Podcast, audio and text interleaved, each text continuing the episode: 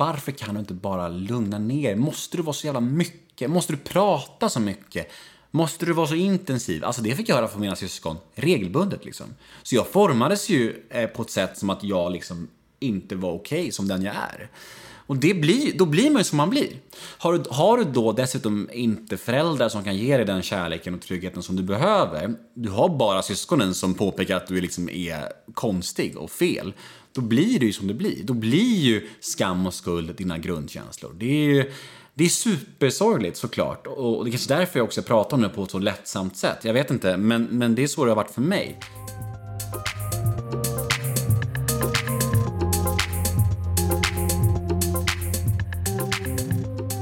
Välkommen till avsnitt 29 av ADHD-podden. Äntligen nytt avsnitt ute och tack för att ni har väntat så tålmodigt på att jag ska släppa nya avsnitt. Eh, men nu är jag igång igen. Och I det här avsnittet så träffar jag Nemo Hedén som kommer att berätta hur han har väntat på att få göra en ADHD-utredning i drygt tre och ett halvt år. Och under den här tiden så är det inte väntan i sig eh, som har varit det värsta. Även om han också berättar om den frustrationen att faktiskt inte få rätt hjälp och eh, att inte få göra den här utredningen. Eh, utan det som har varit det värsta är eh, de utmaningar som han har stött på på vägen dit och som framförallt är kopplat till vilket bemötande som han har fått av vården. Vilket han också har pratat om i sina sociala medier. och om du som lyssnar känner igen dig i Nemos berättelse så får du jättegärna kontakta mig eh, på eh, Instagram eller på Facebook, eh, ADHD-podden, eh, och eh, berätta om det här. För den här frågan och den här berättelsen som Nemo kommer att berätta om i avsnittet eh, tycker jag är jätte, jätteviktig att lyfta. Eh, för det som Nemo kommer att berätta om idag är enligt mig under all kritik och inte okej okay på något sätt i min mening. Men vi kommer också prata en hel del om eh, hur det är att vara förälder och eh, hur Nemos ja, men föräldraskap egentligen fick honom eh, att eh, vilja göra en ADHD-utredning. Eh, så jag tror att det här kan bli ett väldigt intressant avsnitt på många olika sätt och jag hoppas att ni gillar det. Men nu tycker jag att vi kör igång, så tusen tack för att ni lyssnar som vanligt. Och ja, jag älskar er. tack.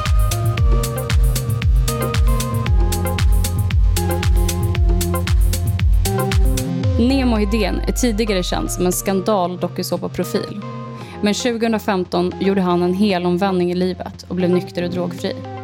Idag har Nemo varit clean i över fem år och har sedan dess lämnat den mörka tiden bakom sig och istället fokuserat på att sprida kunskap om hur han har tagit sig dit han är idag. Han driver en av landets största intervjupoddar Nemo möter, som senast i år blev nominerad till Årets intervjupodd. Förutom det föreläser han om sin resa för ungdomar, är författare till självbiografin Ingen och nu senast har han startat en podd tillsammans med Magnus Hedman, Hedman Hedén, en beroendepodd. I syfte att sprida kunskap, krossa tabun och sprida hopp till alla som kämpar mot en beroendesjukdom. Alltså snusar inte du? Nej. Jag tycker det är helt sjukt. Är inte du beroende av något nikotin eller någonting? Äh, det är ju ganska intressant att jag har ju aldrig snusat eller aldrig rökt. Så det är, och jag ändå liksom så, här, så mycket som jag liksom har knarkat och sup så är det ganska intressant att det aldrig fastnade för nikotinet. Uh. Och jag har liksom inte ens varit nära för jag har inte ens varit intresserad av det. Alltså jag har haft en snus i munnen när jag var 13 år men jag mådde bara illa liksom. Och det blev aldrig att jag gjorde det igen. Shit, jag fattar inte det. Eller, alltså, eller jag fattar, det är ju bra. Ja, det är skönt att, inte ha, att slippa någon last i alla fall. Ja, men kaffe? Liksom. Ja, men det måste man. Alltså, fan, om man går upp så tidigt som jag gör så måste man ha drick kaffe. Det blir mycket koffein, eh, för mycket blir det. Men det är så här, det är, det är, ja, det är de här åren, småbarnsåren. Hur länge håller de på? Liksom? alltså, frågar du mig så är jag inställd på att komma hålla på kan inte länge. Du, kan inte du göra en pappapodd? Vi... Uh, ja, jag vet inte.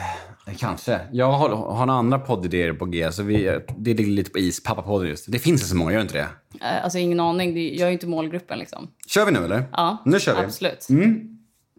Pappapodd. Alltså, nej, men, nej, men alltså det, det, det, det är ju så här som vi var inne på innan här, det blir superintressant för pappor och sådär. Men man vill ju helst ha någonting riktat sig som alla kan ta åt sig av. Ja. Eh, det är roligast.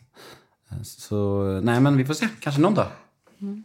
Men välkommen till ADHD-podden, ett helt annat forum. Tack så jättemycket! Ja. Fan vad kul att vara här. Och jävlar, alltså du bara gnistrar till. Ja, slår man Kommer på in- den här, nu är det mikrofonen framför mig, då är jag igång. Ja, vi kommer hit, bara, kan man lägga sig på soffan lite, chilla lite innan och sen så bara... Eh, min brorsa snackade faktiskt om det där med eh, just eh, alltså, att man blir mer effektiv när man skaffar barn. För att man lär sig att om du sitter ner eh, och väntar på någonting till exempel när du måste och du inte har barnen där så lär man sig att man behöver gå in i vila för att liksom återhämta sig snabbt för att sen kunna effektivisera tiden. Så han upplever att han får mycket, mycket mer gjort idag än när han liksom ja, men drev massa bolag och du vet så här, ja, inte hade barn eh, och tränade och hej och. Men han får ändå mer gjort. Ja, men det finns nog en poäng i det. Och du reagerade ju på att jag hade haft en egen poddinspelning i förmiddags. Och det handlar mycket om det. Att, att jag försöker liksom att när jag väl har jobb eller såna här intervjuer eller vad som helst, försöker jag trycka in det på samma dag. Så att jag sen kan ta de andra dagarna och kanske bara vara hemma med min bebis och sådär och bara fokusera på det. Istället för att ha en grej en dag, för då går ändå hela den dagen åt till det ändå. Så det är bättre att trycka ihop det samma dag tycker jag. Eh, och sen får vi se hur långt energin räcker. Men jag har en bra känsla. Det blir nog bra det här. Men du, du är lite speciell gäst i podden idag för att ehm, du har inte fått någon ADHD-diagnos än. Nej. Eh, och jag har faktiskt inte intervju. Jag försöker tänka efter. Jag har ju med, eh, haft flert, flertal experter med i podden som pratar om eh, olika ämnen inom ADHD. Eh, arbetsterapeuter, psykologer och liknande. Eh, men inte någon som jag har pratat med inför en utredning. Så det ska bli väldigt intressant. Ny vinkel. Ja, men verkligen. Ja. Eh, så, och därför vill jag också säga det till lyssnarna att ehm, det du kommer prata om är ju också dina tankar kring ADHD-diagnosen om det skulle vara så att du får en diagnos.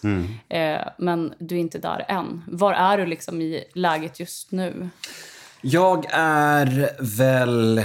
Ja, det är ju fan svårt att beskriva utan att egentligen dra hela historien på något sätt. Eh, Jag, är, eh, jag har precis träffat en läkare, två längre besök, som har sagt att jag nu är ställd i kö för att göra en neuropsykiatrisk utredning. Eh, Så det kommer väl dra igång på riktigt snart med den här stora omfattande utredningen.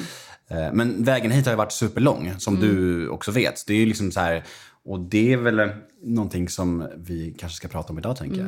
Eh, Absolut. men, men jag, jag är superglad att det äntligen blir av. För det just att göra en sån här utredning är någonting som jag har fått höra hela mitt liv. Att jag, ja du vet när man var liten var det mycket dampbarn. Det hette ju, det hette ju damp förr i tiden. Eh, eller jag vet inte om det hette det, men man kallades dampbarn i alla fall. Och fick sitta i så här obsrum, smågruppsrum liksom. Och sen så, eh, sen så känns det som att eh, jag har väl liksom någonstans lärt mig att leva med de beteendena som jag har ansett problematiska på något sätt. Eh, men, men när jag fick barn så var det, jag fick min första dotter för tre år sedan och min andra dotter nu för tre månader sedan. Och då var det som att alla de problemen som jag känner att jag har och haft kom upp till ytan. Och det sa också läkaren på ADHD-kliniken att det är supervanligt. Att när folk får barn, då hinner liksom allt det här ikapp. Och då behöver folk göra utredningar för att få hjälp. Liksom. Så det var en liten tröst ändå att få höra det. För att jag, hade liksom, jag känner mig ganska, känner mig ganska eländig att jag liksom har haft så mycket problem med mitt föräldraskap. Eh, saker som jag ser mina vänner klara liksom, eh, utan problem. Och jag klarar inte det. Liksom. Och det är, en ganska, det är en ganska tung sak att erkänna för sig själv att man inte grejar alla delar av ett föräldraskap. Eh, Det är mycket skam i det, för jag vill väldigt gärna vara en bra förälder. Och på många sätt är jag en bra förälder. Jag är väldigt närvarande, alltså jag är så här kärleksfull, fysisk och, och, och jag tror att jag är bra på många sätt. Men sen så brister det väldigt mycket på många sätt också. Och det är väl där eh, den här utredningen kommer in då. Men varför tycker du att det är viktigt att liksom prata om eh, den här resan till ADHD-utredningen här i ADHD-podden? Jag tycker att det är viktigt för att den har varit så jävla krånglig och, jag, och för att eh, i den här resan till den här utredningen så fick jag nys om att många andra har upplevt eh, ganska liknande problem. Att det liksom inte bara var jag som har haft de här, de här problemen med läkare och så här. Så att jag tycker att det är viktigt att lyfta de här grejerna för att det, det är liksom Många kanske tror att det bara är att göra en utredning och få en diagnos, men det har varit jävligt krokigt för mig att komma hit. Eh, jag är superglad att jag nu är här och ska få göra det här på riktigt, men, men det varit långt ifrån spikrakt. Så jag, jag tycker att det, det, det, är väl, det är väl som med allt jobbigt och som med allt problematiskt här i livet, att, att vi bör lyfta det, vi bör prata om det så att folk inte ska känna sig ensamma. Det är så det är. Så, så enkelt. Vad är liksom din egen syn på men på ADHD. Vad har du för liksom uppfattning? Och... Alltså nu är min uppfattning av ADHD, det är väl om man ska förenkla lite så är det mycket handlar om impulskontroll. Eh, eh, känslostyrdheten, det här med att det är rörigt i skallen, rörigt runt omkring en. Att det är liksom... Ja, men alltså, svårt med uppmärksamheten, svårt med eh, att liksom koncentrera sig på saker som man inte tycker är superintressant. Det är väl de tydligaste grejerna som jag förknippar med ADHD och som jag har varit mina stora problem då. Eh, sen så vet ju jag att det är mycket bredare än så. Mm. Alltså jag har ju verkligen, jag har ju forskat mycket om ADHD. Eller forskat. Det, det, det, nej, men det har jag inte. Jag har läst på mycket om det och, eh, så här, och, och, och läst många texter och så här. Och, och jag har ju mm. förstått idag att det är mycket bredare än så. Mm. Att det liksom kan handla om sömnen också. Det kan handla om ja, men allt möjligt. Liksom. Och det är ju det är, det är jävligt intressant. Liksom. Men, men de tydligaste grejerna är de jag nyss nämnde. Och där kan jag verkligen relatera till alla de sakerna jag nyss nämnde väldigt mycket. Så det Ja. Mm. Nej, men exakt, och just det här du sa med liksom, att det kan vara så många olika nyanser. Det kan, vara, eh, det kan ha med sömnen att göra, det kan ha med massa andra saker att göra. Um, för att det är ju en grundproblematik ofta som man, som man föds med och växer upp med. När började... Alltså om du ser, det är så svårt att liksom prata om det här utan att du har fått en diagnos. Men om du ser, ändå ser tillbaka på ditt liv. När Tänker du att de här symptomen på ADHD borde ha uppstått någonstans? Alltså jag kan väl eh, gå tillbaka så långt som ja, men när jag liksom började plugget, eller innan det, förskolan. Alltså sexårsverksamheten. Alltså det fanns, det här med impulskontroll var något som var väldigt långt bort. Eh, och eh, nej, men det, var, det var mycket som hände i mig och runt omkring mig. Och, och, och jag var väl liksom väldigt mycket så här, någon som busade och gjorde hyss och inte tänkte efter efter och det gick så snabbt och det var mycket, mycket kroppen och det, och det, och det kändes alltid som att det var liksom så här, det, spri, det bara spritt i kroppen liksom. Mm. Hela skoltiden var det som att någonting kliade i kroppen liksom.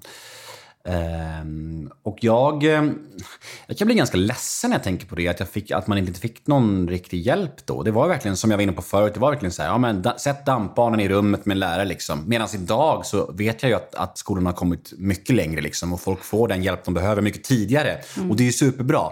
Men jag kan bli ledsen för den lilla Nemos skull, att han inte fick liksom mer förståelse för hur han var. För det, jag kunde inte bättre. Jag, jag fattade liksom inte att jag ville ju inte stöka, jag ville ju liksom inte hålla på. Men, men det var det jag förmådde. Det var så jag, sån jag var. Och det var de förutsättningar jag kom till världen med. Liksom. Mm. Eh, och det, jag vet inte varför det är så, men det har väl... Men, men, hade du en, var du i en annan klass eller liksom en annan grupp i skolan? Eller? Jag, var, jag gick i vanliga klasser, men jag var väldigt ofta inslängd i, så här, i grupprum. Där mm. jag fick sitta jag och två, tre till kanske, mm. med eh, lärare då. Som, eh, ja, men, ja, men som de sa, det var liksom de stökiga barnen som fick vara där. Mm. Eh, och ja, det, det hjälpte ju inte. Det var ju, det var ju inte så att det blev bättre av det. det var... Men, eh, men som, som sagt, jag har förstått att idag så är det ganska annorlunda och, och att folk liksom får hjälp med dem, för de problemen de har tidigare. Och det glädjer ju mig. Liksom. Så. Men dina föräldrar, liksom, har de någon gång påpekat liksom, någonting? Eller? Min mamma har sagt hela mitt liv egentligen att jag eh, känns som en ADHD unge, om man kan säga. Eller, uh. men, men hon har också, min mamma är lite tudelad där, för att hon är också en sån som inte... Hon tycker att diagnoser sätts för lätt. Att, folk, mm. att, att, att, det blir som så här, men folk bara har en diagnos för allting. Och det kan jag, alltså jag kan köpa en, en sida, det kan jag köpa. Att det, liksom, det, det kan gå överstyr med att, att alla ska ha diagnoser för allt möjligt. Liksom. Att det blir mm. så som hobbygrej nästan. Eh, samtidigt som hon eh, har ändrats mycket med åren och, och idag så tycker hon att det är superbra att jag gör en utredning, för hon vet ju vilka problem jag har i livet. Liksom. Mm. Eh, så det, har, det förändras lite. Men när, men när det var aktuellt, när jag var liten, då var hon ganska mycket emot diagnoser. Hon mm. tycker väl så här, men vad fan. Det... Och jag tror många var det förr. Mm. Alltså, jag tror ADHD var nog svårt att greppa för många ju längre, längre bak i tiden man går. Uh, så, men det är bra att hon har ändrats nu, för att uh, skönt att ha support i familjen. Och jag tänker också just det här med alla har ju ADHD. Mm. Alltså en vanlig fördom som, som också många ja, lyssnare påpekar att de hör hela tiden. Liksom, har du också ADHD?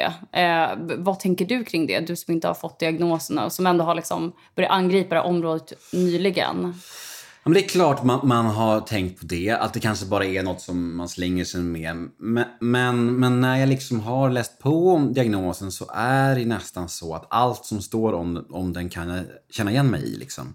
Eh, och, och som sagt, nu i föräldraskapet så är det ju många delar som jag pratar om med mina kompisar som inte de kan känna igen sig i. Liksom. Min, en av mina närmsta vänner heter Jens och han har två barn. Och vi pratar mycket om det här med ordning och reda och sånt där. Och som mm. jag har jätteproblem med. Alltså. Att komma ihåg saker som Frida säger till mig om barnen.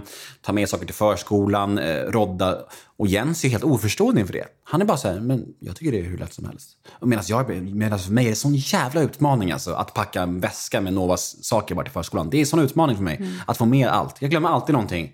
Det som var talande för det var ju häromdagen. Jag vet inte om jag sa det till dig, men, mm. men jag kom in i rummet häromdagen. Eh, Frida satt i vardagsrummet och, och, och jag blev liksom chockad över att hon inte sa till mig Nemo, du har glömt det där. För jag är så van, men, förstår du? Alltså hur långt det har gått då. Jag är så van vid att hon säger till mig att jag har glömt saker, att jag liksom blir chockad när hon inte säger det. Mm. Det är supersorgligt, men så är det liksom. Hela tiden med grejer hemma. Jag, jag, det är bara rörigt liksom. Mm. I mig och utanför mig. Mm. Så det är klart att man har tänkt på det där. Är det verkligen ADHD eller är jag bara en sån som eh, kallar mig ADHD-ig som folk gör? Folk slänger sig med det otroligt mycket.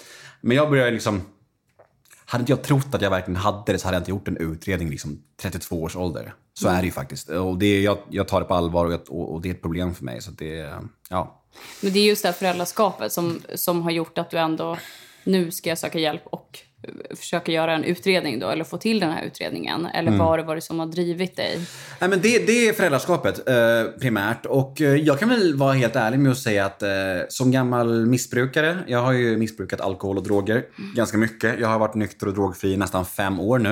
Eh, men det är klart att jag har liksom tänkt mycket på det här med medicinering och, och riskerna med det och, och är öppen för det och hej och och jag var ganska skeptisk till det tidigare och det är också lite därför jag inte gjort en utredning tidigare eftersom att jag varit så stängd inför den dörren, mm. eh, medicindörren. Att medicinen ska påminna om amfetamin och allt vad det nu är. Men ju, nu har jag varit i nästan fem år och jag har pratat med mycket läkare och så här och, och jag har förstått att liksom, det finns, dels finns ju andra mediciner, men dels så finns det annan hjälp att få också utanför medicinerna. Verkligen. Men sen så tänker jag också så här, Tänk om jag nu har en hel värld av hjälpmedel som jag bara nekar på grund av att jag är rädd. Liksom. Mm. Alltså, tänk om jag får en medicin som förändrar allting i mig. Liksom. Och, då, är, och då, bara för att jag har levt i någon gammal liksom, rädsla och förnekande från förr. Mm. Jag tänker så här, att, att gör man det försiktigt och gör man det på rätt sätt och med bra samråd av läkare så, så börjar jag bli mer och mer öppen inför det. För att mm. jag vill inte missa en chans att få alltså, väsentlig hjälp i mitt liv. Bara på, på grund av mitt förflutna. Uh, Ja, så tänker jag om det. Så jag, dörren har öppnats till lite grann för att jag tänker att det, det, det kanske är bra på något mm. sätt. Sen så ska man alltid vara försiktig såklart. Om jag känner att oh shit vad jag börjar pumpa i mig. Alltså, du vet, det är såklart. Men jag tror inte det kommer bli så. Jag, jag tror inte det. Man går ju på också drogtester och mm. liksom också, man testar blodvärde för hur, hur mycket man konsumerar alkohol också. Just eh, under liksom, året eh, mm. så på kontroller. Så det ska ju alltid vara liksom under uppsikt med läkare. Men just på tal om det här med din nykterhet, för nu har du varit nykter i, är det fem år? I augusti är det fem år. Jäklar! Mm. Ja, vad sjukt. Ja. Mm, tiden går. Nej, men alltså det, du har ju liksom förändrat ditt liv helt och hållet. Mm. Och jag har ju följt det eftersom att vi har ju varit vänner ett tag och eh, har många gemensamma vänner. Det har varit en helt sjuk resa att få följa. Eh, och jag har tänkt ganska mycket nu när du nämnde det här med ADHD-utredningen för att vi skulle spela in podden. Och, eh, vad har du själv, vad har du själv för liksom, tankar kring alkohol och eh, liksom, din beroendeproblematik? Eh, och kopplingen till ADHD, har du funderat någonting över det? Men just eh, frågan gällande alkohol och droger så är det det viktigaste i mitt liv. Alltså det viktigaste i mitt liv är att vara nykter och drogfri och att, att, att värna om min nykterhet. Mm. Jag går på mina möten, liksom, jag, jag jobbar i tolvstegsprogrammet och, och, och, hjälper andra killar och, och jag sätter nykterheten först. Mm. Det kommer, och, det, och det planerar jag att fortsätta med. För att, jag vet att om inte jag är nykter och drogfri, då kommer allt annat rasa också. Alltså min karriär, min, mina... Alltså jag kommer inte kunna vara en bra pappa, jag kommer liksom, allt kommer rasa. Så jag väljer att sätta det först och det är liksom ingenting jag... Alltså jag har ingen saknad efter alkohol eller droger. Jag har liksom ingen, det är ingen vemod kring det. Det är inget så här bara... det är ingenting för mig. Det är en icke-fråga idag. Och det är väldigt skönt att det har blivit så. För det var tufft i början liksom. Men, men eh, nej, det är liksom... Men jag tänker ju så här kopplingen till ADHD. För att Mm. eh, mm, alltså det, det är väldigt många personer som med ADHD-diagnos som har en eh, alkohol eller drogproblematik Mm. i grund och botten. Och eh, vissa som genomgår en utredning kan få bukt med det. Liksom. Mm. Medan du gjorde ju tvärtom. Du började ju med din, liksom, eh, din alkohol och drogproblematik. Mm. Men sen så vill du ändå göra en utredning nu. Så att, vad tror du är, liksom, vad är grundproblemet? Tror du att det är ADHD eventuellt? Eller vad är vad? Har du funderat över det? Vad är hönan och vad är ägget? Ja, verkligen. Nej, men det är, det är en relevant fråga. Men det är liksom ingenting som jag kommer att jinxa eller jeopardize. För det är liksom så här, även om jag, så här, så här ser jag på alkohol och droger idag. Även om jag skulle kunna dricka det normalt idag, skulle jag göra det. Det är inget som saknas eller fattas i mitt liv. Eh, jag vill ge mina barn en nykter och drogfri uppväxt som jag inte har fått. Eh, det, är liksom, det är det viktigaste för mig.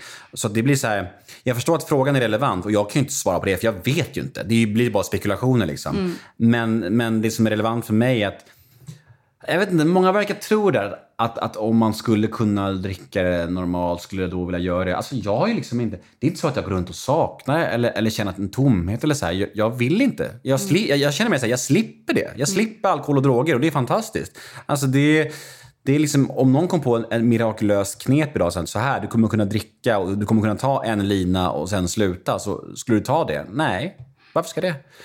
Eh, Men jag fattar att frågan är relevant och, och det är klart att det Ja, kanske, kanske jag skulle kunna normalt, jag vet inte. Men för mig kommer det aldrig bli aktuellt. Eh, Det var inte riktigt så jag menade Nej. frågan egentligen. Jag var så jävla otydlig. Men det jag menade det är egentligen om du har funderat över att din problematik, varför den började, om det har med din ADHD att göra. Jag tror Alltså, absolut att ADHD-människor, det, det är väl vedertaget att, att folk med ADHD är känsligare för missbruk. Att man liksom så här, men man, man tappar liksom det här med impulskontrollen, konsekvenstänk och allt sånt där. Det finns ju inte liksom så här. Eh, man, man, man, uppnår en känsla i drogerna så det är bara så här, det här, så här ska jag må livet ut. Ja, här, det här, så är det så här jag vill må liksom. Man tänker liksom inte på det runt omkring på något sätt. Så det är ju, det, det kan jag verkligen relatera till. Och, och, eh, Alltså jag tänker just med din, du berättade om skolgången, liksom Mm. det kröp i kroppen och sen så blev det liksom alkohol och droger som blev en, ett sätt att stilla det här. Så var det absolut. Och att jag kände någon ganska omgående känsla att jag gillade det lite för mycket. Att det var, för mig var det som att det någonting hände som kanske inte hände i andra människor. Att, att när jag knarkade så var det inte så att jag blev helt spattig. Jag blev ofta lugnare av det. Liksom. Jag mådde ju väldigt bra och kände mig liksom, här- jag kände en tillhörighet och ett lugn som jag inte kände i, i det övriga livet. Liksom. Och det tror jag är väldigt talande för att det finns en diagnos i grunden. Ehm, ja.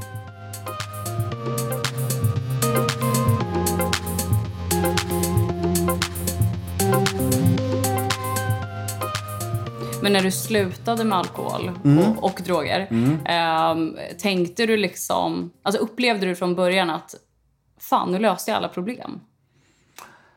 Nej, men så här, jag var nog ganska lång tid in i min nykterhet hög på att hög på nykterheten, liksom hög på den lösningen att, att så här, fan, man kan leva nykter och drogfri. För att jag fick ganska mycket sidovinster i livet ganska snabbt. Podden slog igenom, jag fick börja föreläsa, fick bokkontrakt, fick en dotter. Allt det kom mycket positivt till mig i och med nykterheten. Så jag red ju på den vågen liksom. Så det, för mig blev det så här liksom, blev ganska, alltså enkelt, det är en överdrift, för det var aldrig enkelt att bli clean. Liksom. Men, men jag tror att jag, jag hjälptes mycket av alla sidovinster. Alltså alla rel- relationer som började ordnas upp, jag kunde betala skulder, jag började slippa ångesten. Liksom. Och det var bara så här mycket bra som hände. Och jag tror att det, det hjälpte mig supermycket. Men, men att säga att allt blir bra på en dag, det, det blev det verkligen inte. Men, men, men, men alltså, som sagt, alla de här problemen kommer ju tillbaka sen när man kommer in i vardagen med, när allt det här har lagt sig. För jag tror att man kan rida länge på ruset av framgång, av att livet ordnar upp sig, de grejerna. Men när saker blir vardag, då kommer grejerna i kappen ändå. Och det är lite det jag börjar känna nu med, med, med problematiken kring barn och så här, att saker hinner i kapp ändå. Alltså hur, hur, hur bra det än kan gå, hur mycket medgång man än har, så kommer ju ens issues i kappen förr eller senare. Och då måste man ju deala med det på riktigt. kan man inte bara liksom rida på någon våg och tro att allt bara är happy go lucky happy days. Det är ju så. Men vad är det för grejer som, som liksom inte funkar alltså i livet idag? vad som inte funkar. Alltså, st mina största problem idag är... Eh, jag skulle vilja bli bättre på att lyssna. Jag skulle vilja kunna hålla attention span till Frida, även när hon inte pratar om saker som är, jag tycker är superintressant. Eh, för det är, super, jätteofta som, som jag inte får in det hon säger i huvudet. Hon står och pratar med mig och, och sen så, så får jag inte liksom, det går liksom inte in bara. Det är väldigt märkligt. Och då kan jag uppfattas som arrogant av henne, vilket jag inte är. För jag vill verkligen lyssna, jag vill ha in det hon säger. Men jag förmår inte att behålla informationen i huvudet. Det flyger över skallen liksom. Jag är någon annanstans. Jag är bara så här, tänker på en jobbgrej eller fokuserar på ett barn där eller, eller kollar på telefonen. Eller så här. Det bara... Mm. Liksom. Och det, det, det är jobbigt för vår relation, för jag vill ju vara, lyssna på henne. Hon har ju behov, liksom, men, men jag, jag kan inte. Det är ett stort problem. Och det där som vi var inne på tidigare med barnen, ordning och reda. Alltså organisationen kring barn, att, att packa saker, att, att, ha, att ta med saker till förskolan, ta hem saker. Alltså sådana grejer. Också stort problem liksom. Eh, och jag är ju bara så här, alltså hygien, barnhygien. Mm. Liksom, alltså det, det, är så jävla, det är ju mycket skam i det här, liksom, för det är så självklart för många. Men, men, men liksom att byta trosor på Nova kan jag glömma bort om jag har den själv några dagar. Liksom, och så här, och byta blöjor och så här. Och det är liksom mycket Frida som får på mig med nästan allt det här. Eh, och det blir ju... Så, det blir som att jag är... Alltså som att jag är någon slags... Jag vet inte. Bebis på något sätt nästan. Mm. Jag känner mig som en bebis. Jag känner mig liksom inte vuxen. och och jag fick skäll av min, av, uh, min terapeut för, angående det här uh, för, för några veckor sedan. Vi var och pratade, okay. med, vi var och pratade med en kvinna om det här, jag och Frida tillsammans. Någon sån här parterapeut-kvinna. Och då, då, då sa terapeuten så här, dina barn behöver ju ingen lekfarbror. För det kan lätt bli. Jag är någon som leker, pussas, kramas, gosas, uh, gör hyss, får dem att skratta. Mm. Det är mycket min roll liksom. De behöver ju en pappa pappa som sätter gränser. Du ska ju bli deras liksom, bilden av en man för dem. Mm. De behöver någon som sätter gränser, som visar vad som är rätt och fel. Och jag är bara så här, jag är usel på det. Jag sätter inte gränser. Liksom. Jag blir som en lekfarbror och, och, det var så jävla tufft att höra det. För jag, jag, jag tror att jag var liksom en bra förälder och jag är bra på vissa sätt. Men jag har mycket brister som jag liksom inte ens har reflekterat över på något sätt. Mm. Uh, så det, jag tycker det är svårt. Svårt. Men vad är det som har fått dig att reflektera? Alltså när insåg du liksom? Jag tänker ju själv, det är så svårt för mig också att relatera till det här eftersom att jag har ju inte barn. Nej. Men när insåg du att, ah shit, man kanske ska duscha eh, Nova eller jag vet inte, mm. efter en dag eller två dagar. Mm. När duschar man ett barn? Jag vet inte. Jag, ibland duschar inte jag på fyra dagar liksom. Man bara, förlåt Ludde. Men det är ju sant. Alltså, när började du inse liksom att eh, stämmer det här? Var det när du, när du såg att, eller är det för att du har fått skäll liksom av Frida eller är det omgivningen eller? Ja, men, för de som inte vet så levde jag och Frida isär i ett och ett halvt år. Mellan Frida barnen är din flickvän? Yes, min mm. sambo eh, som jag har båda mina döttrar med. Och jag och Frida levde ju isär i ett och ett halvt år där mellan barnen. Mm. Eh, och... Eh, och jag tror att när, man, när, jag, lev, när jag levde själv och hade Nova, min äldsta då, eh, själv. Eh, jag hade henne på, hade henne på halvtid liksom. Då, kunde, då var det ingen som såg. Att jag, att jag kanske var ganska enformig med kosten och så här, Att jag liksom inte... Jag hade, jag hade inte riktigt några möbler hemma. Det var helt sjukt. Jag bodde ju själv i, liksom här, i ett och ett halvt år och liksom, jag hade typ en soffa och en säng. Mm. Alltså jag, för jag, och hade en städerska och körde online-pizza typ varje dag. Alltså, Shit. Ah, mm. Ja, men det, för mig var det inget problem. Det var så här, det var, blev lugnt liksom. Så här. Eh, men det blev ju också det blev ett problem för att jag, jag gav ju Nova också ganska ensidig kost. Hon fick mycket liksom välling och så här. Och jag försökte ju...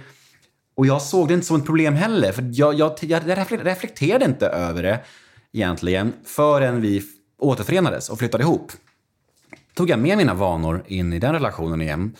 Och, eh, och då blev det superpåtagligt att jag liksom så här Hörru, alltså det, det, var verkligen så att hon bara så här, du, du, det här håller inte. Du måste ju fan, du måste städa också.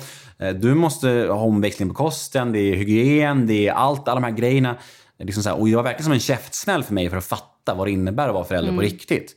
Alltså det, ja, alltså det är ju inte så att Nova har farit illa på något sätt. Det låter som att jag gör så här, men, som att jag misshandlat mitt barn på något sätt. Det har jag ju inte.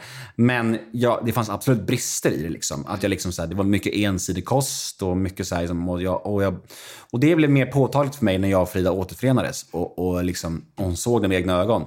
Så jag behövde nog en käftsmäll från henne för att fatta liksom, att jag kanske jag har brister. Jag måste förändra saker på riktigt. Och jag märkte hur, att prata om det här är fan... Jag pratar aldrig om det här och jag tycker det är jättetufft. Jag tycker det är asskamfullt. För det känns som att man ska greja sånt här. Men eh, jag har inte gjort det. Men när du har pratat om det med... För du, du nämnde ju liksom att du hade jämfört med dina vänner som också har barn. Eh, vad har du fått för liksom respons? Eh, men det har väl Varför är det så liksom skamfullt? Har du... Det som är skamfullt är väl att för att, för att det blir, det blir ju så att man jämför sig med folk som, eh, folk som liksom är, klarar sig 100%. Jag borde egentligen gått in i någon pappagrupp kanske och ventilerat det där och fått lite mer respons. Nu ventilerade jag istället med mina perfekta killkompisar som jag vet är superbra. Och då, och då direkt så dras jag in i så skam och skuld och, och mindervärdeskomplex. Det var helt fel, fel väg att gå kanske. Eh, men, men det blir ju så att ja, man jämför sig med sina närmsta på något sätt och det, var, det kanske var dumt gjort. Eh, Det finns ju andra, det finns ju andra vägar, att gå, vägar att gå helt enkelt. Nej, men det känns ju ändå som att du är väldigt... Alltså du, du är ju extremt liksom självreflekterad kring de här sakerna. Och att du är medveten om ändå vad det är för delar som du behöver bli bättre på.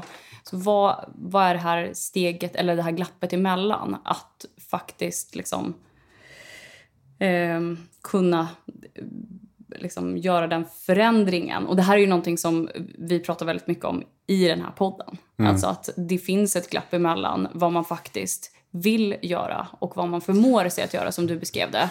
Men vad är dina tankar kring det? Alltså- Där ligger ju den stora frustrationen såklart. Att, att, att eh, vara medveten om sina brister men att vara oförmögen inför att förändra på det. Och det är någonting som jag, en av mina allra bästa vänner som heter Leo, han sa det till mig redan när jag liksom var ja, men kanske 15 år sedan. Eh, Vi var tonåringar och då sa han till mig så här. Det som är så fascinerande med dig Nemo är att du är så medveten om alla dina brister men helt oförmögen att ändra på någonting av det.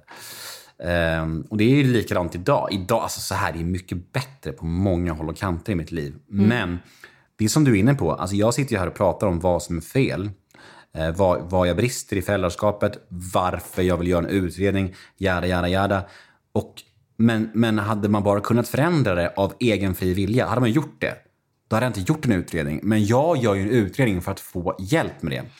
För att liksom, sen om det innebär KBT eller medicin eller ett jävla täcke eller vad fan som helst. Jag vet inte. Ja, men, alltså, jag vet inte. Jag vill bara göra något konkret för att hjälpa mig själv att bli bättre.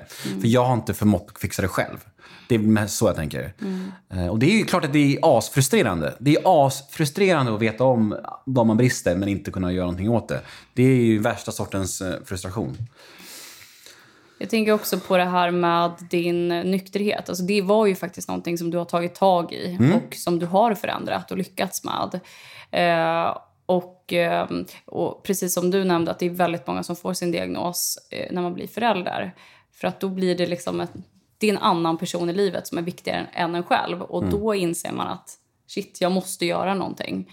Eh, har du en, alltså, tidigare i livet, när du har funderat över det här med ADHD, har du inte varit tillräckligt viktig för att ta tag i det? Eller vad är anledningen till att det är just nu som, som du söker hjälp? Det är en bra fråga. Jag, jag ansökte faktiskt om en remiss till ADHD en, en ADHD-utredning för, för säkert, det kanske var åtta år sedan. Eh, sju eller åtta år sedan. Men då sa de på, min husläkare sa att man måste ha varit nykter och drogfri i tre månader kanske var då. Jag vet inte vad det är idag, men då var det tre månader. Och då var det inte aktuellt längre. För jag visste att jag inte skulle greja det ändå. Och jag hade ingen, jag hade ingen ambition att vara det heller. Jag ville inte vara nykter och drogfri så länge. Så då var det bara så här, nej, okej. Och jag tror att jag såg på det då som en så här quick fix. Alltså, kan jag få en utredning och lite medicin så kanske mitt liv kommer ordna sig. Ungefär så.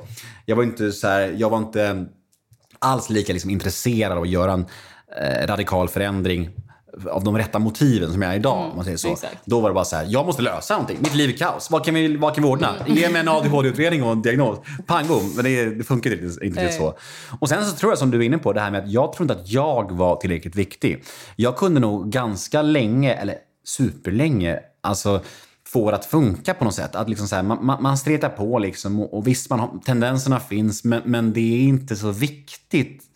Jag har liksom aldrig varit rädd om mig själv på ett sånt sätt att det, har känts relevant att göra en utredning. Ja, men så här, det har inte känts som ett superstort problem.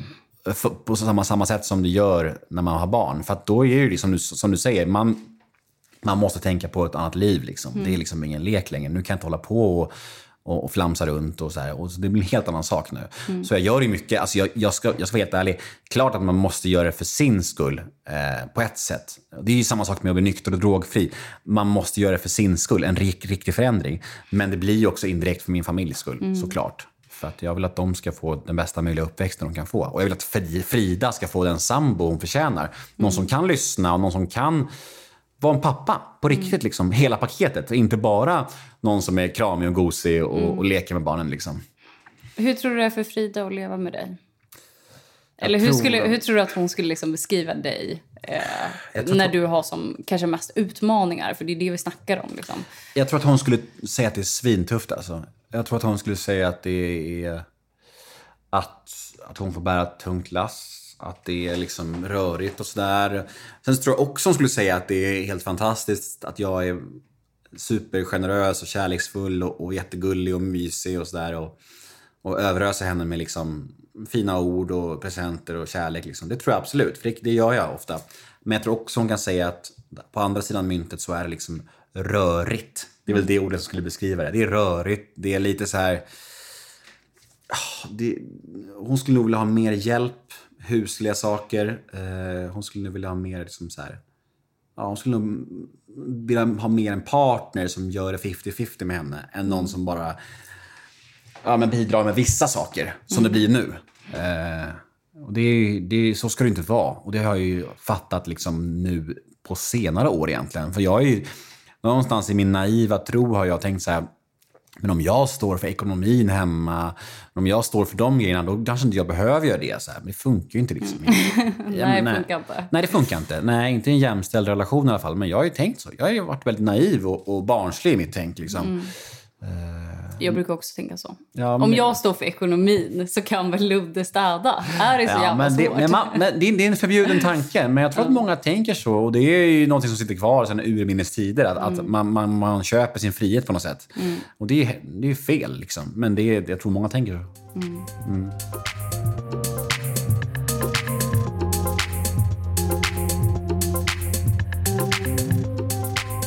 Men den här utredningen, det har ju varit alltså, en väldigt lång väg. Alltså, när jag fick höra det här första gången så blev jag helt chockad typ. När du Mm. berättade om liksom, din första kontakt med, eh, med den mottagningen där du skulle göra utredningen. Mm. Ehm, så det är alltså inte den utredningen du ska göra nu utan det du har varit med om tidigare. Mm. Och som jag tycker är väldigt viktigt att ta upp. För att det är extremt många eh, lyssnare som skriver och berättar om sina negativa upplevelser. Både i bemötandet men också liksom vägen till att faktiskt få hjälp. Eh, vill du berätta lite om vad det var som hände när du sökte hjälp? Ja, jag kan dra hela storyn. Och det började ju med att Nova var liten. Det här är väl drygt tre år sedan kanske. Och som jag var inne på, det var ju när jag fick barn då som, som mycket av de här grejerna kom upp till ytan. Mina problem i vardagen och jag ville göra en utredning. Jag gick via min husläkare och fick en remiss. Eh, gick dit och fick först träffa en uh, sköterska. En kille, jättefin kille. Eh, satt med honom i två timmar typ. Och han var ju så här, ja men du känns som att du har ADHD liksom. Det är väldigt mycket som tyder på det. Och jag bara, okej, vad bra. Eh, men så sa han också så här, men du ska få träffa en läkare nu imorgon. Eh, jag är bara en sköterska, så, men du ska träffa en riktig läkare nu imorgon. Och så här. Jag bara, okej. Så kom jag tillbaka dagen efter och fick träffa en läkare eh, som hette och, och, och efter drygt fem minuter eh, med honom, fem minuters prat, så säger han eh, Nej men du har inte ADHD. Det här är, du, kanske borderline. Eh, kanske narcissistisk personlighetsstörning men inte ADHD. Och jag bara, Vad hade du gjort innan då? För att en utredning är ju ofta lite längre. Alltså att man, du hade fått fylla i formulär, hade du gjort Ja. tester? Nej, nej, nej. nej. nej jag, hade, jag hade fyllt i formulär och, och skickat in och jag hade träffat den här sköterskan dagen innan. Eh, men det här var mitt första besök med en riktig läkare. Läkare, ja och, och, och på bara fem minuter så utvärderar han att jag inte har ADHD. Och jag blir ganska ledsen då. Jag tänker så här, det här har jag alltså fått höra hela mitt liv att jag har och jag har liksom läst på om det. Jag eh, kan identifiera mig med alla grejer som rör ADHD.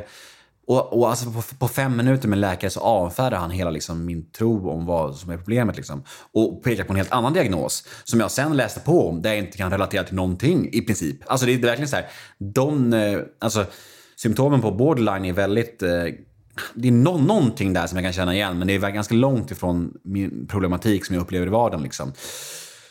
Så efter fem minuter så säger han det alltså, och jag blev ganska, jag blev ganska ledsen och blev ganska omskakad. Och, och, och, och egentligen, när han säger så, så, så förstör det egentligen hela besöket. Jag, jag kommer liksom inte upp på hästen igen riktigt och det blir en obekväm stämning och eh, vi skiljs åt. Och han ringer mig någon dag senare och säger till mig, det blir ingen ADHD-utredning för dig. Eh, om du vill kan, kan du få göra en eh, borderline-utredning, eh, men ADHD har du inte. Så här. Och jag blir bara så här, alltså, vad är det här för jävla idiot? Hur kan, hur kan, hur, det kan, kan ju inte vara, så här kan det inte funka. Men jag tänker också så här, oavsett, eh, alltså, oavsett vilken diagnos han skulle Mm. ha liksom, uttryckt sig om så eh, är det ju inte så man presenterar det överhuvudtaget. Nej. Alltså utan att ta del av liksom, hur hela historiken har sett ut. Nej, är ju hela grejen, bara, alltså. hela grejen bara osade oseriöst. Det var det som var grejen. Det var känslan var att det här är inte seriöst. Det här är, liksom, det här är en kvacksalvare, om man ska använda ett gammaldags ord. Eh, men, så, så jag gjorde så här. Jag är ju en man utan impulskontroll. Eh, då, är, då är jag alltså i rätt podd, har jag förstått. Eh. Mm, så jag skrev ett inlägg på Instagram om det här. Direkt. Pang bom, upp med det. Skrev ner, skrev ner vad jag hade upplevt. Och namngav läkaren, för jag har inga spärrar där. Jag, jag känner mig liksom förrättad rejält. Eh, och och då, då händer något jävligt intressant. Då får jag DMs, jag får mail, jag får flera människor som hör av sig av varandra oberoende människor och berättar historier om den här läkaren. De har alltså upplevt en har blivit feldiagnoserad, en har blivit felmedicinerad, en har upplevt något annat obehagligt. Alltså, och så då, då, då blir jag så här, aha, vad är det som pågår här? Så jag forskar om honom, jag går in på Lexbase, jag, jag kollar liksom upp honom så här. Och han har ju flera IVO-anmälningar, han, har liksom, han är en, en läkare som har varit i blåsväder mycket. Mm. Så jag är bara så här, okej, vad, vad är det som pågår här? Det, det, och någonstans var det också skönt för mig att känna så här, min känsla av att det här inte gick rätt till var ändå rätt. Det var skönt för mig, för det hade varit jobbigt om jag var, jag var ensam. Liksom så här, bara så här, då kanske det bara var jag som var skruvad. Liksom. För jag vet ju egentligen inte hur sånt ska gå till. Egentligen. Det gick bara på min känsla. Eh, Så jag ringde faktiskt eh, ADHD-mottagningen några dagar senare. Och, och då var det en tant där i receptionen som svarade. Och hon bara... Och jag, och jag berättade situationen, vad som hade hänt. Och då sa hon så här... Ja, han jobbar inte kvar här. Och jag är bara så här... Det är klart han inte gör. Det är klart han inte gör. Det är så här, han har, och hon sa inte vad Men vadå, några dagar senare? Ja, nej, han kanske var en vecka senare. En vecka Ah, senare. Eh, nej, men han har, han, har, han har precis slutat och han kommer inte komma tillbaka. Och jag är bara så här, okej. Men hon sa inte vad som hade hänt. Men hon sa bara, han kommer inte komma tillbaka, men han är inte kvar här längre. Och, alltså, och, jag- kanske var två veckor. Det var en kort period. Väldigt, väldigt, väldigt kort period efter incidenten. När jag hade smält den Men här. frågar de inte dig då, eh, självklart så, så behöver ju... Ja. Du får ju träffa en ny läkare Exakt, då. det är ju det. Och det är också helt knäppt. Liksom. Jag blev så här, okej, men vad händer då med mig? Jag berättade min story för henne och hon var ju så här, "Ja, det där låter ju inte alls bra. Eh, Vi ska självklart försöka öppna ditt, ditt case igen. För han har ju lagt ner mitt case. Mm, och, och han har ju lagt ner hela min file liksom. Och, och, och, och tanten i receptionen var ju bara så här, ja, det låter ju inget bra. Jag, jag skriver en lapp till, eh, till enhetschefen och, och, och det här måste ju någonting hända med det här. Eh, och det här var ju alltså i våren 2018 så vart, tror jag. Eh, och och eh, ingenting händer. Jag får ingen respons från enhetschefen. Eh, och jag ringer tillbaka till receptionisten och bara så här, vad, vad är det som pågår här? Kan, kan inte... Jag berättar min historia igen och, och receptionisten är bara så här, Ja, jag, jag tycker verkligen något har gått fel här. Jag håller med dig och det här håller inte. Jag ska prata med enhetschefen. Han har gått på semester nu tyvärr och kommer tillbaka om, om två månader. Men, men jag, lägger din, jag lägger en lapp på hans påminnelselista om att ta tag i saken när han kommer tillbaka från semestern.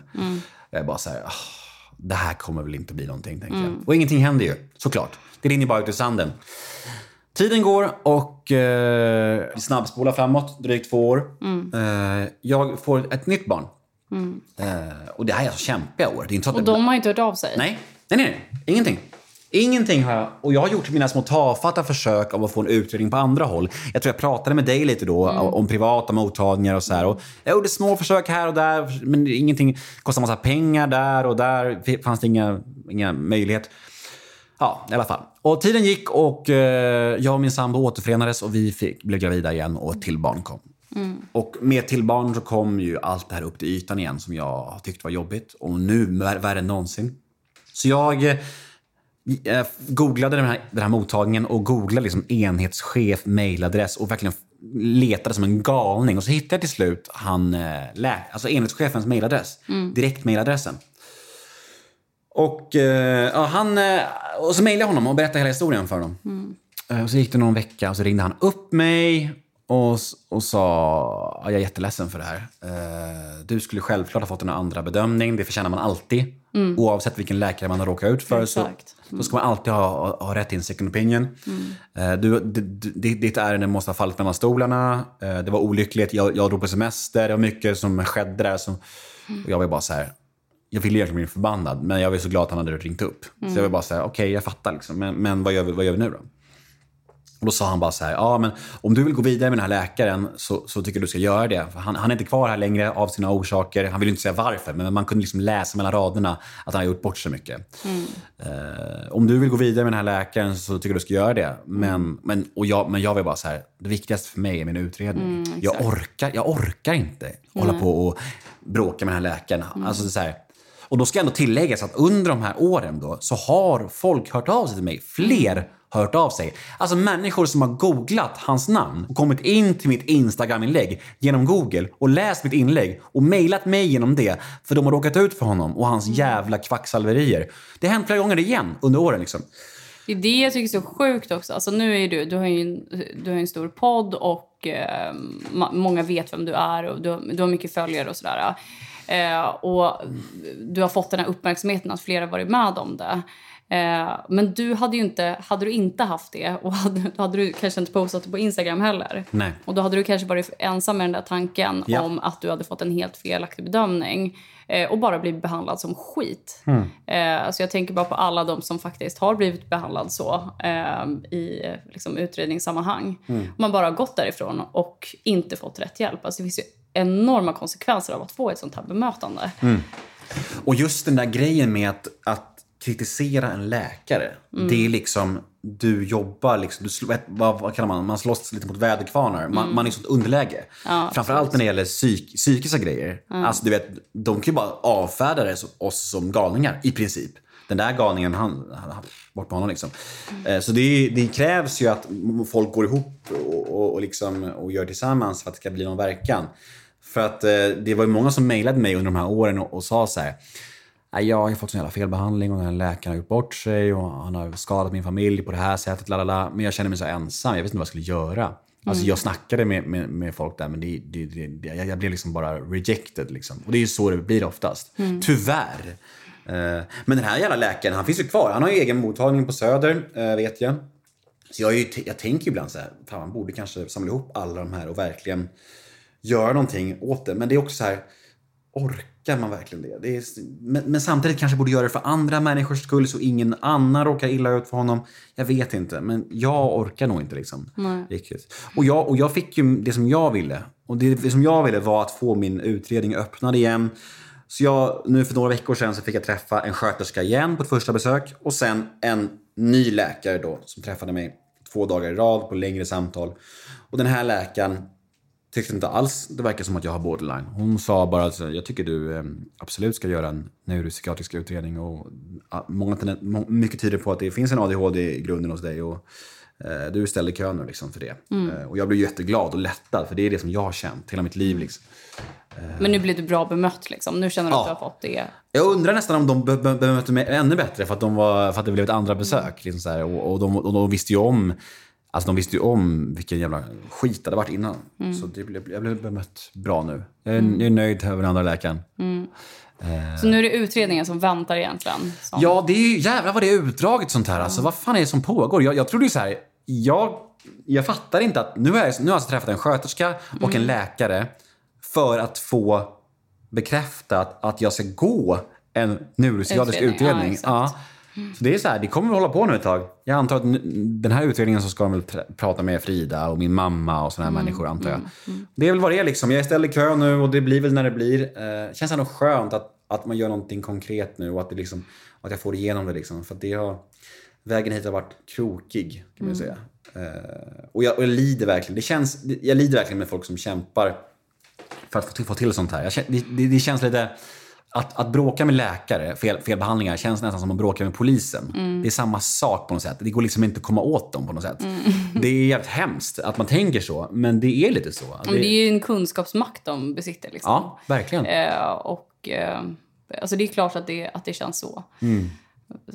Och, och det är också en del av det att eh, den här väntan som väldigt många beskriver när man väntar på en utredning. Alltså vad, vad är dina tankar nu? För nu har du satt igång någonting. Du vill ju helst bara göra det här imorgon så att du får det gjort. Liksom. Eh, vad, vad vill du säga liksom, till de personer som lyssnar och som faktiskt har möjlighet att, att påverka den, mm, den makten att, att förändra till exempel de här väntetiderna? Alltså, vad skulle det betyda för dig att få hjälp snabbare än att... Mycket. För jag, jag tror att... Eh, alltså jag kan ju bli super, super provocerad av det här ADHD som superkraft-snacket. Det är ju något som jag verkligen kan bli knäpp av. För det, det känns att de människor som pratar om ADHD som en superkraft, det är ju människor som... Det är ju hobby-ADHD-människorna, tror jag. För att den bilden jag har av ADHD är ju ett handikapp. Alltså det är ju verkligen det. Och det är liksom det. Hade jag sett det sett det som en superkraft så skulle jag fan inte gjort någon jävla utredning av det. Då hade jag bara gått runt och stoltserat med det och bara varit glad. Men bara så wow. Och det är klart att det finns bra sidor med det också. Alltså, absolut. Men det finns också jävligt jobbiga handikapp. Det är därför jag vill göra en utredning. Och jag tror att folk bör, bör lyssna på det. Lyssna på folk och ta det på allvar liksom. Och, det, det är piss att det ska ta så lång tid för många. Och, det, och jag tycker att det, det borde tas på samma allvar som alla andra grejer. Liksom alla utredningar. Mm.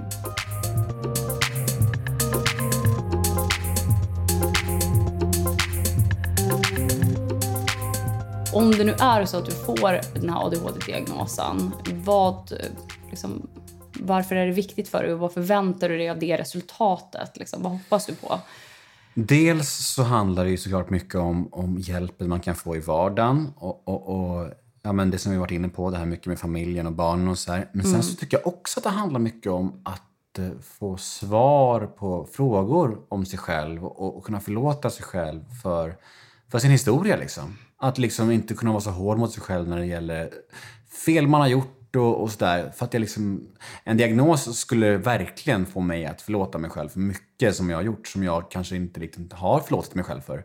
Alltså mycket snedsteg som jag inte har kunnat kontrollera. och Så här, och, alltså jag, jag, jag det är, det är mycket under skoltiden och, och där, där liksom jag var liksom centralpunkten för, för stök och bus. Och, och jag tror till och med att mina föräldrar var på ett så här utvecklingssamtal för mig när jag gick typ så här femte klass. Och så här, fjär- fjärde eller femte klass. Och då sa liksom läraren till mig att allt, allt bus, allt ont, allt, allt, allt, alla problem i den här klassen handlar om Nemo. Sa liksom lärarna till mina, till mina föräldrar.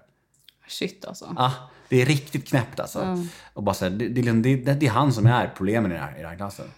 Och, och mina föräldrar, pedagogiska som de var, sa ju det till mig. Liksom. Så det blir så här, ja, det blir, sådana grejer hänger kvar. Att den här känslan av att man är fel, man är annorlunda, man skapar bara oreda. Och jag tror det kommer viktigt, vara viktigt, viktigt för mig att liksom få svar på att det var inte fel på mig. Jag, jag hade liksom inga bättre förutsättningar bara. Jag, jag, jag gjorde så gott jag kunde. Eh, och det kommer lättare att, att, att landa i det med en diagnos.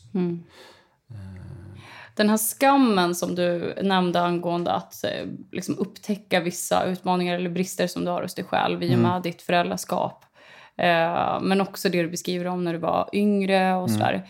Vad är, vad är liksom din känsla kring att det är du som driver på och eh, eh, behöver liksom söka hjälp för att fixa dig. Mm. Du menar att det kanske borde vara så att samhället borde vara mer liksom Nej, men det flexibelt och öppet för annorlunda människor? Mer, Nej, men det eller? säger jag inte. Utan jag menar bara, så här, vad är dina känslor kring det? För att eller, liksom, alltså den, om du skulle beskriva den, liksom, vad, vad händer med den skammen över att man behöver fixa sig själv och att man behöver liksom, eh, bli bättre och, och rätta till någonting. Liksom. Jag har ju själv upplevt det när jag gjort min utredning.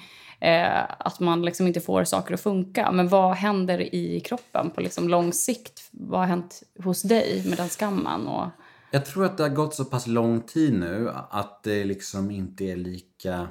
Skammen är inte lika skamfull. Eller vad ska man säga på något sätt? Alltså nu är det mer så här, nu vill jag se, nu vill jag se det på, på ett sätt som att jag vill lösa liksom. För jag försöker få, få en lösning på det här och, och, och se framåt. Jag har ju alltså varit nere i skammen så stora delar av mitt liv. Liksom. Det känns som att det är skam och skuld är liksom mina baskänslor som jag ständigt går tillbaka till. på något sätt. Och där, jag hamnar där väldigt lätt också. Även idag kan jag hamna där väldigt lätt i saker när jag känner mig annorlunda, när jag känner mig dålig. Du vet, då hamnar jag där liksom. Och det är, det är mina vanligaste känslor. Sorgligt nog, skulle jag säga. Eh, Ja men verkligen, för du pratar om det så himla lätt. Att liksom, ja, men det är skam och skuld, du har upplevt det här så jäkla länge. Men det är ju ingenting som ska vara ett, Nej. liksom en baskänsla. Nej. Men jag tror att det är liksom så här, har du formats i en, i en familj där du alltid fått höra att du är, är för mycket, att du liksom är så här, att folk skäms över dig. Det, är som- det, det fick jag höra hela min uppväxt. Alltså mina syskon skämdes över mig och, och, och påpekade liksom ofta för mig att varför kan du inte bara lugna ner? Måste du vara så jävla mycket? Måste du prata så mycket? Måste du vara så intensiv? Alltså det fick jag höra från mina syskon regelbundet liksom. Så jag formades ju eh, på ett sätt som att jag liksom inte var okej som den jag är. Och det blir, då blir man ju som man blir. Har du, har du då dessutom inte föräldrar som kan ge dig den kärleken och tryggheten som du behöver. Du har bara syskonen som påpekar att du liksom är konstig och fel. Då blir det ju som det blir. Då blir ju skam och skuld dina grundkänslor. Det är ju det är supersorgligt såklart. Och det är kanske därför jag också pratar om det på ett så lättsamt sätt. Jag vet inte, men, men det är så det har varit för mig. Eh, ja, och det kan man ju också liksom så här gräva ner sig och tycka synd om sig själv och sådär. Och det, och det har jag gjort mycket. Men jag väljer ju istället att fokusera på vad jag faktiskt kan förändra idag. Liksom. Mm. Och det är ju en utredning och, och att försöka se framåt liksom, och försöka förlåta mig själv för, för det gamla. Och, och, för för om, jag, om jag hamnar i liksom agg mot mina syskon eller mina föräldrar, då fastnar jag lätt där. Och, liksom, och, och, och känner mig förrättad Och liksom, men när jag är i den känslan, då kan jag liksom inte vara till nytta för någon. Inte för mig själv, inte för mina barn, inte för mina medmänniskor. Då är jag liksom fast i ett hål av självömkan som jag bara trampar djupare och djupare och djupare. Och, och ingenting bra kommer ur det. Men om jag däremot försöker liksom fokusera på det jag kan förändra, sinnesrobönen då, som jag har på ryggen. Eh, eh, då är, då är, det jag kan förändra är liksom mig själv och se framåt. Vad, vad kan jag förändra? Och då blir det liksom lättare. Eh, för att det en farlig känsla för en gammal knarkare som jag är självömkan. Jag vill inte vara där liksom. Men nu, alltså, eftersom att det är en, en lång väntan på den här uh, utredningen fortfarande och det finns väldigt många som väntar. Eh, och eh, din drivkraft är ju framförallt eh, dina barn såklart och att du ska få ordning på ditt liv liksom, i vardagen. Eh, men eh, vad ska man göra om man bara känner så här, nej, men jag, jag orkar liksom inte vänta längre. Alltså, va, hur, kan du ge någon liksom motivation till de som lyssnar som kanske sitter i exakt samma sits just nu och har väntat i flera år på att få en utredning? Vad brukar du tänka på när du bara vill skita i det här? Men jag är ju superstolt och glad att jag inte gav upp. Att jag faktiskt hörde av mig eh, efter en lång paus igen och letade upp enhetschefens adress och bara mejlade igen och berättade hela his- historien. För jag, när jag mejlade honom igen där efter det långa breaket så, så tänkte inte jag att nu kommer allt ordna sig. Nu Nej. kommer jag få en utredning. Jag trodde bara att han skulle ignorera det. Jag trodde att han skulle ignorera det precis som jag kände mig ignorerad tidigare. Det var, det var det känslan. För att jag hade ju fått höra från receptionisten att hon hade lagt en lapp till honom. Så varför skulle han inte, inte lika gärna kunna ignorera mig igen? Tänkte jag. exakt. Men nu blev det ju inte så. Och jag tror att många tänker så att, att många ger upp liksom. För att de känner sig så här. "Ah, det är ändå ingen idé. Men vad fan, nöt på. Kämpa på, ligg på. Det, det, liksom, man har inget att förlora. Det är bara att ligga på. Tänker jag. Och, och, och kolla på mig liksom. Nu verkar det faktiskt hända. Och det är ju asfett. Eh, Sen så kan alla kanske inte ha samma flyt, men man har ju faktiskt inget att förlora på att ligga på och bara kämpa på. Nej, men det är ju som du säger också det här med maktpositioner. Att man Mm. har ju, man frågar ju sällan om en second opinion av en läkare. Nej. Eh, utan, Man bara alltså, utgår från att det är korrekt. Ja men typ. Och det var ju så, det, jag fick ju sådana mothugg. Eh, jag kommer ihåg när jag skrev det där inlägget så fick jag ju faktiskt kommentarer från människor som bara vem är du att ifrågasätta en, en eh, läkares expertomdömen på, på att du känner att det är fel? Så skrev ju många, liksom. det var flera, flera sådana kommentarer. Men, men uppenbarligen, han var en människa som har massa anmälningar på sig och har felbehandlat många människor. Så det finns ju alltid inkompetenta människor inom varje skrå. Läkare, poliser, advokater. Alla jävla skrån har ju inkompetenta människor. Eh, sen är det bara oflyt att man råkar ut för dem. Men vad fan, har du en känsla av att någonting har gått fel så, så är det ju faktiskt värt att kolla upp det. Exakt, för att få en extra bedömning. Verkligen. Men alltså jag hoppas att jag får en uppdatering när, när du har genomgått utredningen. Ja. Du får ju gästa podden igen Ja. och bara nu har jag hittat lösningarna till livet. Tror du Ja. det kommer bli så eller vad tänker du? Jag har ju en vision om det. Att, att kanske få hitta någon medicin eller någon slags sätt som, som, så alla pusselbitar bara faller på plats. För jag kan ju känna så här ofta i livet att hur ska man må? Vad är normalt för människor? Hur mår en vanlig människa på dagen? ja, men förstår du vad jag menar? Nej, nej men jag fattar exakt. Ja, jag kan gå runt och tänka så här. Är jag för låg? Jag ält, ältar jag för mycket? Eh, oroar jag mig för mycket? Varför kan inte jag släppa saker? Det är mycket sånt där. Och, så här. och jag tänker att om, eh, jag, jag har ju tänkt så här, är jag deprimerad? Eh, tänker jag i perioder. Men sen så tänker jag, nej men det är jag nog inte. För jag är ju glad i perioder. Jag kanske bara är någon som överanalyserar mitt mående väldigt mycket. Eh, men men det, det är en jättevanlig tanke hos mig. Hur ska man må? Vad är normalt? Eh, så jag, jag vet ju inte. Jag har ingen aning. Vi får se. Vad... Nej, men sen, ska, det kanske ska vara så. Ja, precis. Alltså jag, jag pendlar ju också i det där. eh, Hur mycket ska jag fixa? Försöka fixa. Mm. Hur jävla många listor ska jag göra för att det ska funka? Eh, alltså jag driver den här podden i typ två år. Jag vet typ inte varför mitt liv egentligen inte fungerar 200% bättre. Nej. Alltså det är som så här, jag brukar tänka ibland så Alexander Pallros som driver Framgångspodden. Mm. Han, vet han allt om framgång nu eller eh. Mm. tränar han fortfarande liksom? För så känner jag med ADHD-podden ibland att jag får så jäkla mycket tips. Bara, "Åh, jag testar den här appen och jag testar det här och det här funkar liksom Mm. skitbra. Och sen bara, men shit, det här funkar ju fortfarande inte för mig i perioder. Nej. Och det tror jag ändå är ganska så här, eh, ja, det är mitt eh, tips till dig. Ta Mm. med dig. För att även om du får liksom Eh, jag tycker att en, utredningsdelen, därför tycker jag att det här avsnittet är väldigt viktigt att uppmärksamma. Att få en gedigen utredning var eh, det absolut viktigaste för mig egentligen om jag ser tillbaka på tiden. Alltså att jag kände att det var någon som tog tid på sig att se över liksom historiken. Stämmer det här verkligen? Eller eh, hur var det då? Eh, men också att man går igenom de delarna som man har varit osäker på. Så att det inte bara känns som att någon ger en några formulär. Fyll i det här, kryssa i det här. exakt, och sen, exakt. Mm. nu får du ett utlåtande. Du har ADHD. Då hade jag aldrig trott på det. Nej. Alltså det finns ju inte en chans. Eh, och då spelar det ingen roll vad det är för diagnos eller vad det är för tillstånd du har. Kommer du in med liksom ont i magen och någon säger det är stress, du kan gå hem. Ja, men då tror jag inte på det heller. Utan man vill Nej. ju ha liksom ett gediget utlåtande på något sätt. Mm. Ehm, så att jag hoppas att du verkligen får det. Vad, vad, vad tänker du om du inte får en diagnos eller om du får en annan diagnos? Är det viktigt för dig att det är ADHD? Nej, det är det inte. Eh, Det som är viktigt för mig är att det blir en gedigen, gedigen utredning som du är inne på. Alltså om, om, någon, alltså om, jag, om någon säger till mig efter liksom massa samtal, massa terapi, massa intervjuer med mina anhöriga. Om någon säger till mig då, du har borderline. Jaha, då är det väl så det är. Alltså jag, jag, jag, jag, kan, inte liksom så här, jag kan inte förneka folk eh, deras, eh, deras expertis om den är grundligt utförd. Det var det som jag kände Nej, med, med, med han Fem minuter in så säger han så. Det var därför jag misstrodde honom och fick en dålig känsla. Om någon gör en grundlig utredning och har ett utlåtande som faktiskt jobbar med det, då har jag ingen anledning att misstro dem heller. Nej. Det är där det går, går isär liksom. Så jag får se vad, vad det visar. Jag har ingen aning. Jag, jag kanske... Jag tror att jag har ADHD med, med, med en touch av något annat säkert. Vi får väl se. Ehm, Jag har ingen aning.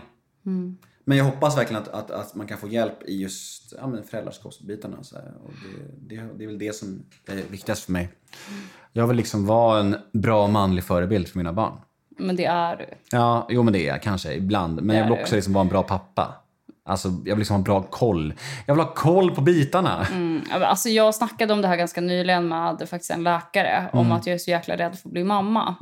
Eh, och precis, alltså jag fattar verkligen dina känslor även om jag inte kan förstå hur det är att ha barn. Med det här skamfulla, liksom, att man inte gör rätt och så vidare. Och jag skulle jämföra mig hur mycket som helst med mina strukturerade vänner när de sen blir mammor. Eh, men liksom, är det så jäkla farligt att vara inte. lite... Ja, det kanske är ostrukturerat. Jag vet inte. Ja, alltså det är inte... Klart att det, det, går ju ingen livsfara på mina barn. Det gör det Nej. inte. Det gör det inte. Men, men det är väl också för att underlätta sin sambos liv också. Man vill ju liksom Ja, inte såklart. vara någon som bara liksom stökar till och Nej, strular. såklart. Man vill ju vara någon, någon, som kan ta ansvar och liksom... Det är det. Mm. Jag, alltså jag har, det är inget måste för mig att bli en superordningsam människa. Det kommer jag aldrig bli, oavsett Nej. medicin. Det vet jag också. Men, men kan det finnas någon hjälp som ändå puffar en i rätt riktning så jag tar gärna emot den. Liksom. För att det är brister som, som är problematiska för, för vår relation och vår, vår familj. Och, och jag skulle gärna vilja ha hjälp med det. Liksom. Eh, Men som sagt, det är klart att det finns en charm i det också. Och jag, och jag vill gärna vara den som... Jag och Frida bidrar ju på olika sätt eh, till våra döttrar. Liksom. Vi är väldigt olika som föräldrar. Och, och, ä- och just det där i lekfullheten och busheten. Och, det är kanske inte Frida lika stark i. Hon är inte så busig och lekfull. Och Mina barn älskar ju det. Så det är också en viktig del i det. Jätteviktigt. Ja, exakt. Så det, jag, menar, jag säger att jag är en sämre förälder. Jag säger bara att jag vill bli bättre på det jag är inte är så bra på. Exakt. Typ så. Men du, tack så jättemycket för att du har varit här idag. Och, alltså, du måste verkligen uppdatera om hur det går. Eh, så att det ger lite hopp också till de lyssnare som sitter och väntar på sina utredningar. Eh, så du kanske får gästa podden igen. Gärna. Ja, Gärna. berätta. Tack så mycket själv. Det var supertrevligt. Och det är alltid jävligt, jävligt kul att, att få prata om saker som man inte har pratat om tidigare. Det blir så lätt att när jag, när jag gör intervjuer att jag pratar liksom om ja, men kungen av Tylösand, om min podd, om eh, hur jag blev nykter, mitt missbruk. Det blir som det. Nu får jag sitta här och prata om liksom ADHD och mitt föräldraskap. Och det, det, det, det är kul att känna att man pratar om saker som man aldrig pratar om. Det är en skön känsla. Vad kul. Ja, jag, har inte ens, jag har inte ens tänkt på att fråga. Men det är också Nej. för att eftersom jag känner dig så då tänker inte jag på du vet, Nej, det är bra. alla andra saker liksom, Nej. som du har varit med om. Men då får man lyssna på din podd istället. Det får man göra.